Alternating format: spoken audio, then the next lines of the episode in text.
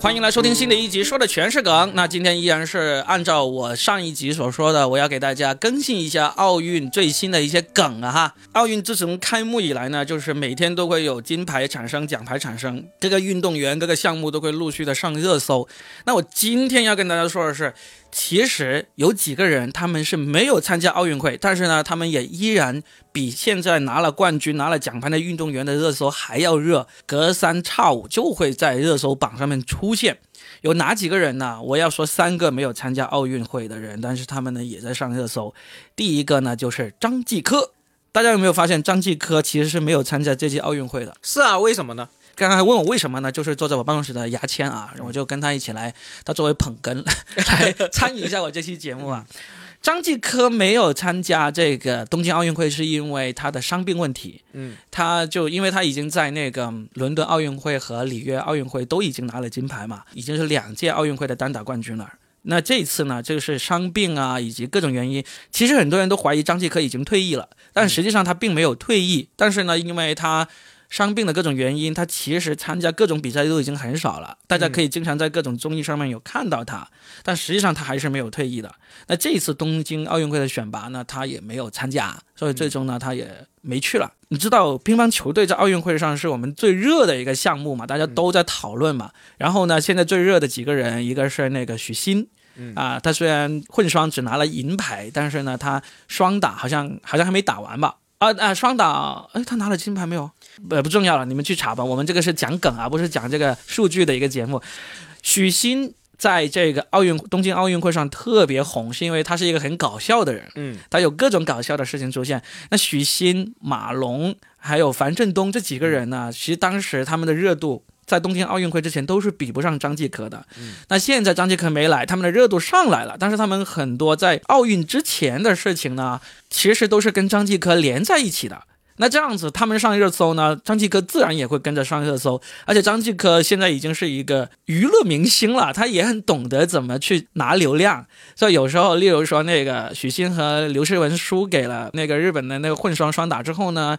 呃，然后张继科后面又贴出了一些他以前打赢了日本的哪些队员的那些视频啊，来鼓励队友什么之类的，这些也跟着也会上了热搜。所以虽然张继科是没有参加奥运，但是他上热搜的那个频率一点都不比他现役那些队友要差。那这是第一个我要跟大家聊的，张继科没有参加奥运，但是在奥运会上非常知名。然后第二个我要跟大家聊的是傅园慧。大家还记得这个名字不？啊，就游泳的嘛，游泳的洪荒之力，洪荒之力少女，洪荒少女傅园慧呢，她也没有参加奥运会。她没有参加奥运会呢，也是因为伤病的原因。因为她在奥运选拔上呢，在正式的选拔赛上，她是因为抢跳犯规了，被取消了资格。被取消资格这种后面还有个补位赛，她其实是可以参加的。但是在补位赛的时候呢，她刚好是在生病。就没有参加这个补位赛，所以呢就错过了这个奥运，就没有参加了。而且傅园慧已经二十五岁了，那实际上这一次中国游泳队呢平均年龄好像是二十点三岁，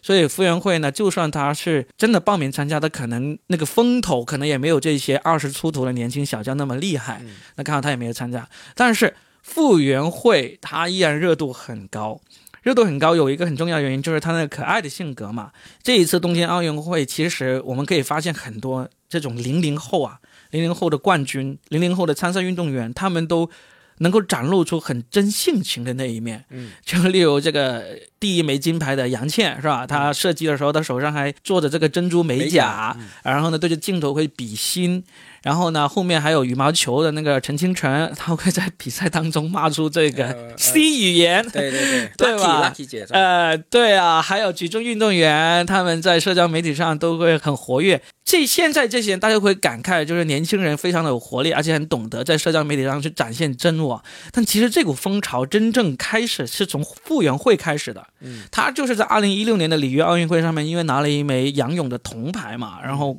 记者问他，他就说啊，我对自己很满意，我已经使出了洪荒之力，这样子。其实就从那时候开始，大家开始看到中国的年轻运动员，已经不是我们以前看的那种刻苦训练，然后呢咬紧牙关、不苟言笑，甚至是语言表达能力不行的那种。现在是又年轻又有活力又真我，而且能够很好的表达自我，就非常可爱，可爱的一面露出来。所以呢，傅园慧他虽然这次没有参加，因为这一股表现真我之风其实是从傅园慧开始的。那现在大家也会遇到奥运会那么多好玩的消息、好玩的梗的时候，也会很自然的想起他，所以他的热度也会很高。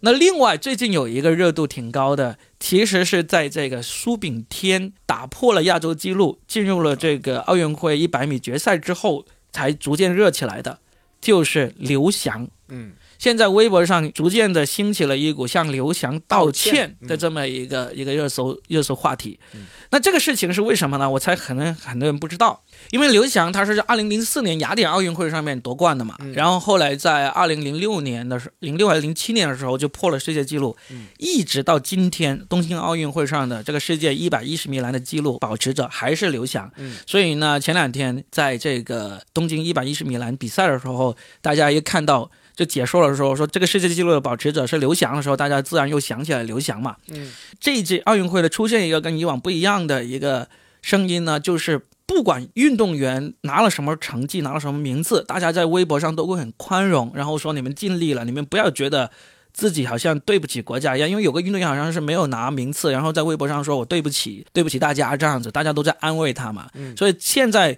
虽然网络的那个戾气很重啊，但是这种很宽容的面对这个得失这种风气也在慢慢慢慢的长起来了。那这时候大家就回想起当年对刘翔的那个苛刻。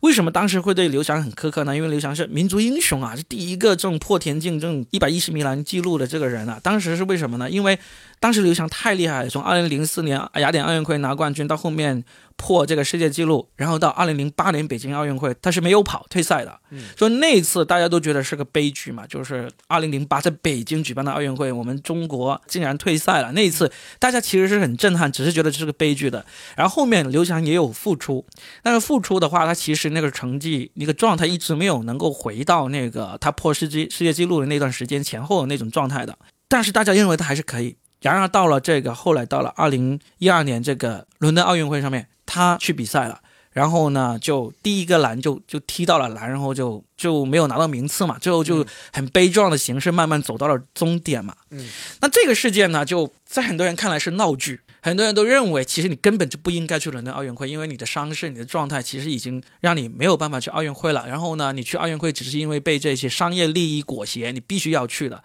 所以呢，就有人说，呃。二零零四年是喜剧，因为拿了奥运冠军；二零零八年是悲剧，因为临场退赛；二零一二年是闹剧，就认为这四年当中他其实早就应该宣布退役了，不应该再去掺和这个二零一二轮的奥运会。所以刘翔就从一个民族英雄变成了一个有争议的人，一直到时至今日，还是有很多人在网上去攻击刘翔。说他为了商业利益而欺骗了大家，你明明有伤病，你明明有问题，你硬是要参加这奥运会，所以对这他对他是非常苛刻的。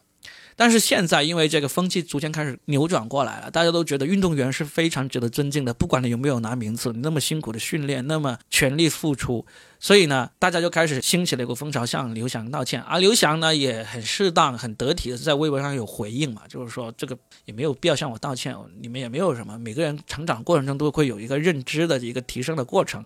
就因为他这种温和宽容的表态呢，让令到他的人气又重新逐渐逐渐涨起来，而且大家开始去翻看他这几年的微博，就发现他一直在微博上就很正常、很平和的在分享自己的生活呀，做什么，就又变成了一个真真实实、活生生、有血有肉的人，就大家又开始越来越喜爱他。那么在这样的情况下，就是刘翔的热度在这次东京奥运会上面也是非常令人意外的高涨起来。那这就是我今天想要跟大家分享的，就是虽然我们每天在盯着奥运金牌榜那个奖牌榜，然后呢，其实也可以知道，原来也有一些不参加奥运的人，他们当年有创造过这么多的成绩，他们现在依然被大家所惦记着，也依然是保持着热度。好吧，非常有收获。我今天要跟大家聊的这个奥运的梗啦。确实之前不了解啊，啊今晚还是呃知道了很多话知啊。对啊，因为我这个专辑呢，就是希望让大家的谈资可以领先朋友圈嘛。你知道之后，你就可以跟你的朋友啊、亲戚啊去吹一吹了。你说，哎，你知道奥运会除了拿金牌的人，还有谁很厉害吗？这样子，对吧？而且听我们这个节目呢，还有福利啊，大家可以去听我上一期的奥运相关的节目，就能够看到我们这边是有一个商品叫做即时听手撕芝士条啊，可以有一个一元福利的，就是你关注我这个节目，你就可以一元来薅羊毛了 啊！哦点开我这个 这个专辑的播放页面啊，在我的这个专辑的封面下面有一个小购物车，点进去呢就可以抢到这个一元购物的福利了好，。恰饭了，恰啊，饭啦。下班了 啊！好，谢谢大家，希望尽快给大家再做一期新的跟奥运相关的节目。好，拜拜。